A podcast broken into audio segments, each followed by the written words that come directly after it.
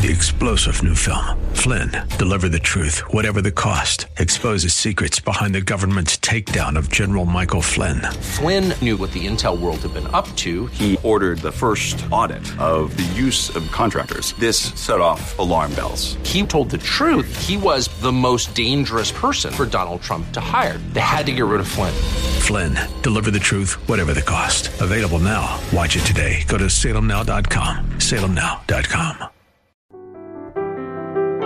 History has clearly shown that Christ is required to overcome the natural tendency of powerful forces to destroy God given rights, including the right to hear and speak His truth. Welcome to Biblical Citizen Let's Roll with Kathleen and Brian Melonakos. Kathleen is an author and retired registered nurse, and her husband Brian is a former company president. Kathleen and Brian are here to discuss current events from a biblical worldview and how we as believers can be salt and light in our culture and in the political arena. Biblical Citizen Let's Roll seeks to educate and activate Christians at the grassroots level, helping them to live out their responsibility to influence civic affairs for good.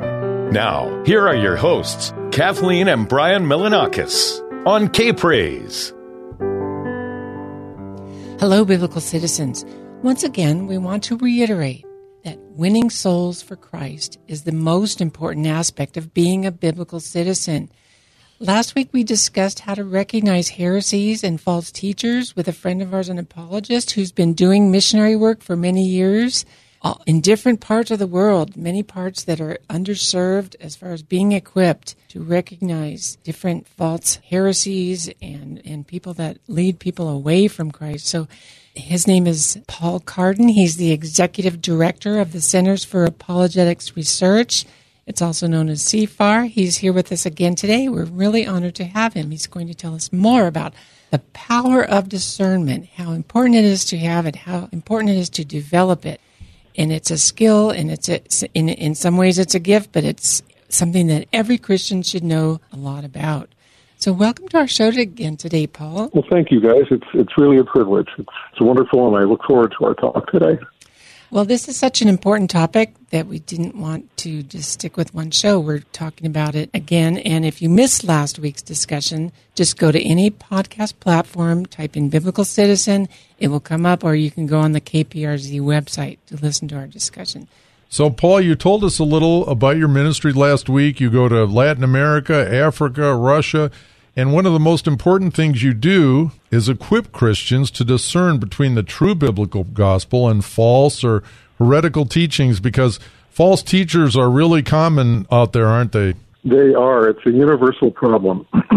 Understand that every major religion has sects. Every religion has breakaway groups. And so Christianity is not unique in this respect. But of course, if Christianity is true, then the stakes for believing in a false version of Christianity, uh, another gospel, another spirit, another Jesus, as Paul writes in 2 Corinthians 11, the stakes are, are eternally high, one could say. And so Christians need to prioritize the cultivation of discernment in their daily lives, not only for their own sake, but for their friends, their family, their neighbors, because people are being taken captive by counterfeit versions of Christianity and Christ every single day.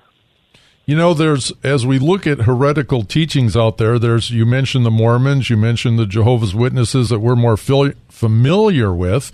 These are groups that certainly claim to be Christian, now, they would require a different approach, wouldn't they, than someone, say, in Buddhism or in Scientology. Now, we don't have time today to talk about every single heresy, but let's talk about more how to recognize false teachers and what can we do as believers to respond to this challenge. So, talk about, Paul, uh, you mentioned this, talk about how discernment depends on data. So, what do you mean by that? Okay, well, in our first time together, you alluded to uh, a reality, which is that cultic groups, especially counterfeits of Christianity, use Christian terminology. You talk to Mormon missionaries, and they are trying very hard to sound biblical. And people don't understand that they seem to be using the same vocabulary, but with a different dictionary. Right. When they refer to gospel or God or Jesus or uh, eternal life, what they have in mind, what definitions they put behind those terms is radically different from what the Bible and the historic Christian faith uh, set forth, and again, dangerously so. So when I say that discernment depends on data, consider what the New Testament writers have modeled for us. Okay, mm-hmm. first in Acts chapter 17, you see the Apostle Paul on Mars Hill. What is he doing? He's engaging with the non-Christian religions of his day. Stick stick with me, right? Because when when you're dealing with people who don't have any Christian background, what do you do? You try to build bridges. Now, Paul knows the beliefs of these people well enough to actually quote their spiritual authorities. Yep. To find to find that common ground, right? They don't know about Jesus or the gospel yet, but but he's building a bridge of common understanding, common vocabulary, so that they, they can comfortably receive what comes next from him. But what do we also see?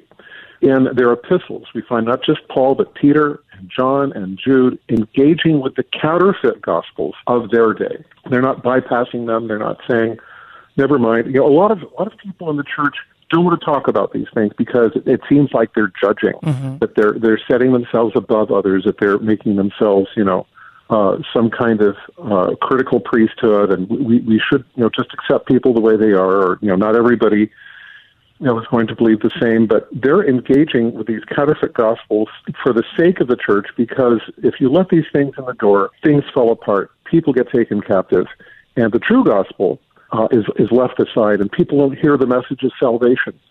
But to warn and instruct Christians about the teachings of false apostles and prophets these New Testament writers had to be familiar with their claims. Mm. They needed to know who they were. You, you can't answer something that you don't understand. And so the goal of these writers is clearly to uphold the faith and defend the flock. And it's very important to note that they don't hesitate to identify deceptive and divisive teachers by name when it's appropriate to do so.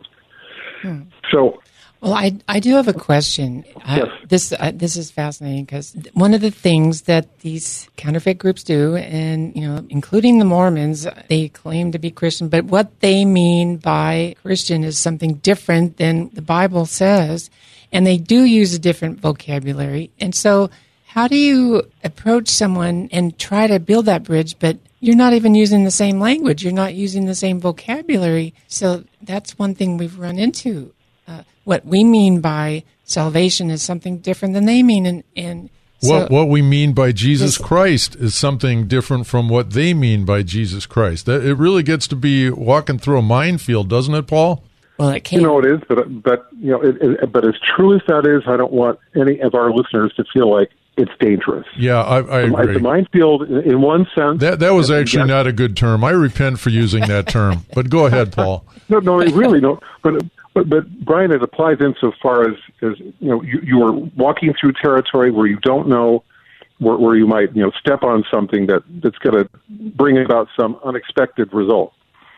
Uh, it may not be fatal, but, you know, people have to be willing to take a risk to, to lovingly engage with people who are following another gospel, another spirit, another Jesus. And, uh, and so, could I give an example from encountering Please Mormon do. Missionaries? Yeah. Okay. Know, there, there is a principle that, that came to me, unfortunately, kind of late in ministry. Uh, I have to tell you, I am fascinated by cult groups. I love learning about them, trying to understand them, engaging with them.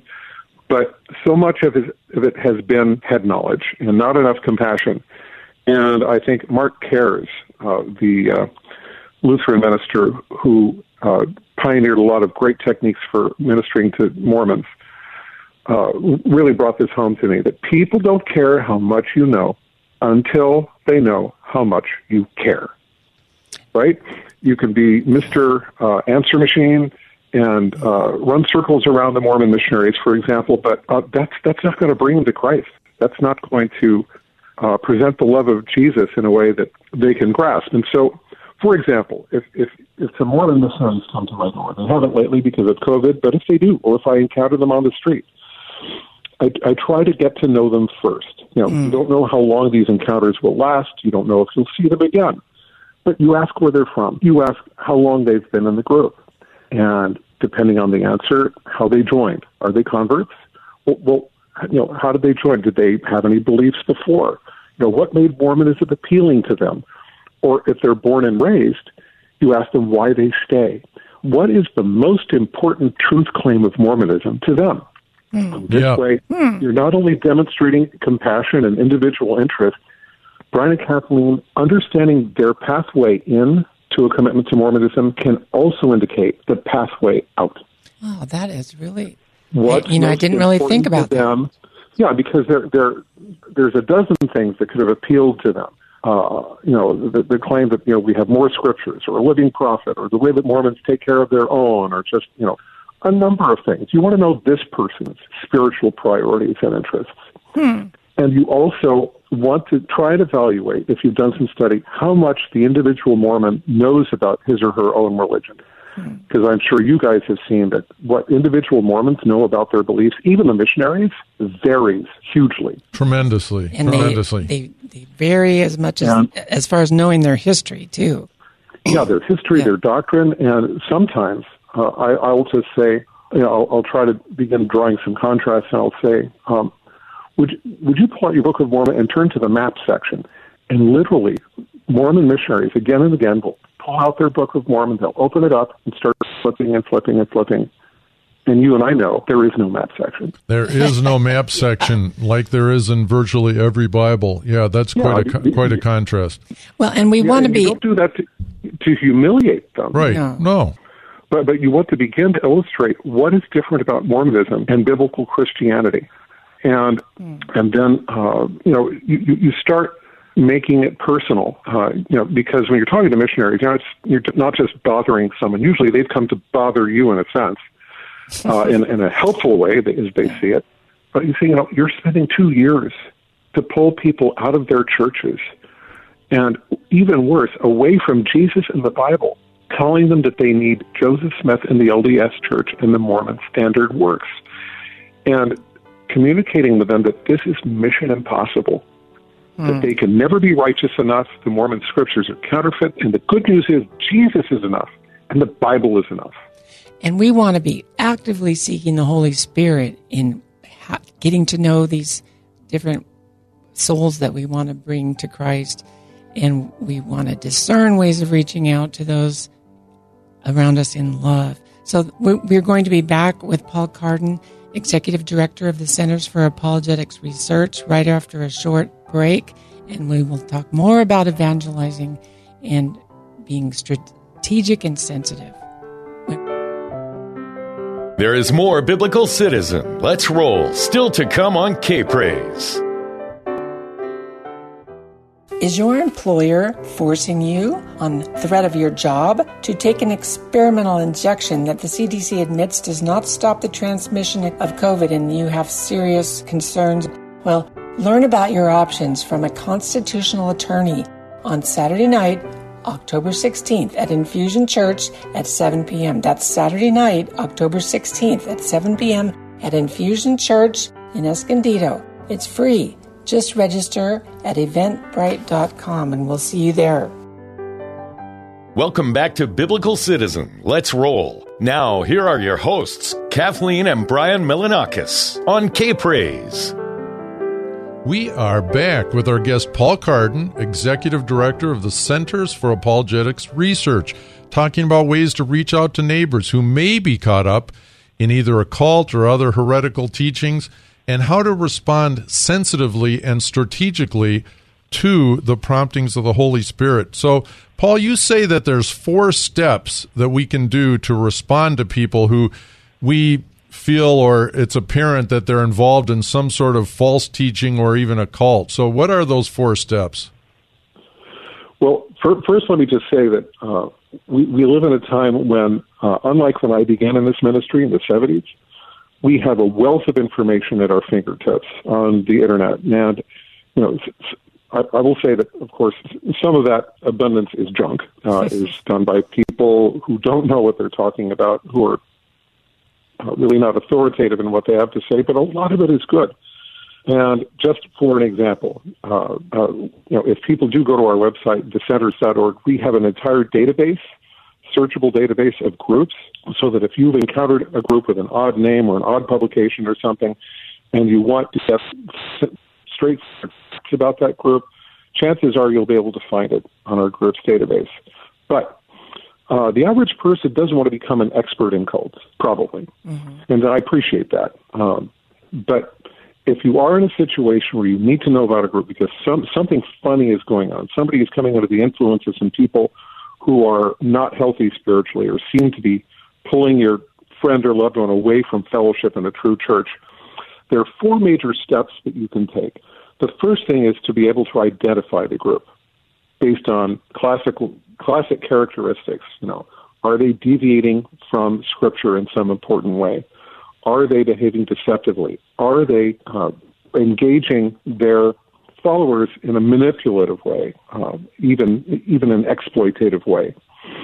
You know, you're looking for those danger signs, and you need to make a positive identification of the group if it's a known group. Sometimes these groups are kind of like garage cults. There's very few people, but they're operating like the big boys.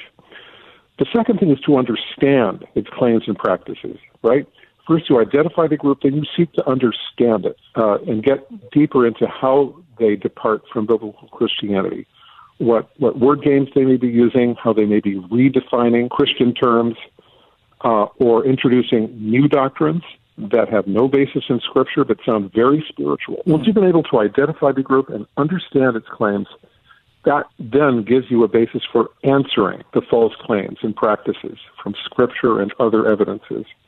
And very often, when you're dealing with groups that claim to be Bible based, they're just taking Scripture out of context. Uh, they're either changing what Scripture says because they have a different version of it, like the Jehovah's Witnesses, or they're they're ignoring uh, the actual context of a passage or many passages to make an invalid point and that's pretty easy to, uh, to, to demonstrate with your friend or loved one. You know, opening the Bible and encouraging them to read the Bible for themselves. Um, and there are other evidences, like the Book of Mormon. Uh, for example, the Mormon missionaries are telling you it's another test- testament of Jesus Christ. But if you, you know, it, it takes five or ten minutes to show that it has no basis in history. There's no archaeological proof that supports the Book of Mormon, unlike the Bible, where there are new evidences being unearthed practically every day. Hmm. And all of these things take you to number four, which is the ability to evangelize the followers of these groups or the people who are in danger of being converted sensitively and strategically. You know, I would take you to Second Timothy uh, chapter two, and I just love how Paul puts this here. He says, uh, The Lord's bondservant must not be quarrelsome, but be kind to all, able to teach, patient when wrong, with gentleness correcting those who are in opposition, if perhaps God may grant them repentance, leading to the knowledge of the truth, and they may come to their senses and escape from the snare of the devil, having been held captive by him to do his will. And I would think that one of the main things that you need to do to to evangelize strategically and sensitively is know what kind of needs that other person has, as we've discussed, the what makes them vulnerable to maybe being drawn into these cults, the intellectual needs, and be very sensitive to whether they're a more tough-minded person or or tender-minded, as you've said, more intellectual or more emotional. You know, what's drawing them? Is it a social need that they have, or or do they want these spiritual experiences? Just be really tuned in to what kind of person that that they are, get to know them, and yes, ask about their desire to read the Bible for themselves, or you know, just ask, "Do you want to read the Bible with me?" Or yes, ask them a question pertaining to their particular needs. Right? Absolutely, absolutely. And and one other thing that I think you everybody can relate to. I think that you can also use the four love, uh, the, use the love languages. Hmm. Uh, Gary Chapman, you know, people people are hungry for affirmation, right? And very often, cult missionaries and recruiters uh, pick up on if your love language is uh, words of affirmation, or if it's touch, or words of service. They will pick up on that, uh, and, and th- these are good characteristics of people, but but they can also be points of vulnerability. If people are lonely, needy, uh, disappointed in church, and somebody comes along with something new, and they zero in on those love language points. If you follow me, yeah, and uh, that that's something for us. It's an area of self awareness, number one, and also to, to to discern what could be uh, leading somebody else to kind of uh, check their brains at the door or or ignore the Bible and follow after people who are treating them well. Well, and there might be people that are unfamiliar with that book, The Love Languages. So, uh, who's the author again? You said Gary Chapman. Gary, Gary Chapman. Chapman, and it's the love languages, the five love languages. And yes, didn't he write that so we can get to know our marriage partners better? Yeah. Well, as a side benefit, that might be a good thing too. But I mean, it, it applies to anyone. Get to know their love language, what applies to them most personally, as far as what what you know they respond to. I want to talk about another concept that you brought up with us, Paul, in a previous discussion, and that is the way of showing the beauty of the gospel to anyone considering it is to compare any other human life to the life of Jesus. Now, I've seen this comparison um, relating to Islam, but I think it could be a lot of other a lot of other heretical teachings as well. I've seen the life of Mohammed compared to the life of Jesus, and it's a pretty stark contrast. So, I don't know what what do you think? It, it's isn't it the love of Jesus that gives meaning to our very lives, and no one can really compare. I wouldn't want my life compared to the life of Jesus. So, is that something you can uh, relate that people can relate to? Yeah, yeah. Of Of, course. course, you know. y- y- Uh, so, so there are groups like Islam, like Mormonism, like Scientology, whose leaders' life stories and teachings define not just the group, but even the meaning of ultimate reality. If you look closely at Mormonism, for example, Joseph Smith defines reality. Yeah, Right. He, he tells you uh, things like that, that there is no such as actual spirit, that even spirits are material things Right. and just all kind. I mean, it just everything he touches, he redefines practically. And so, n- not only is he the the central figure of Mormonism, they'll claim it's Jesus, but really it's Joseph Smith because without Joseph Smith, there is no Mormonism. right. Without Muhammad, there is no Islam. Right. Without L. Ron Hubbard, there is no Scientology. Right.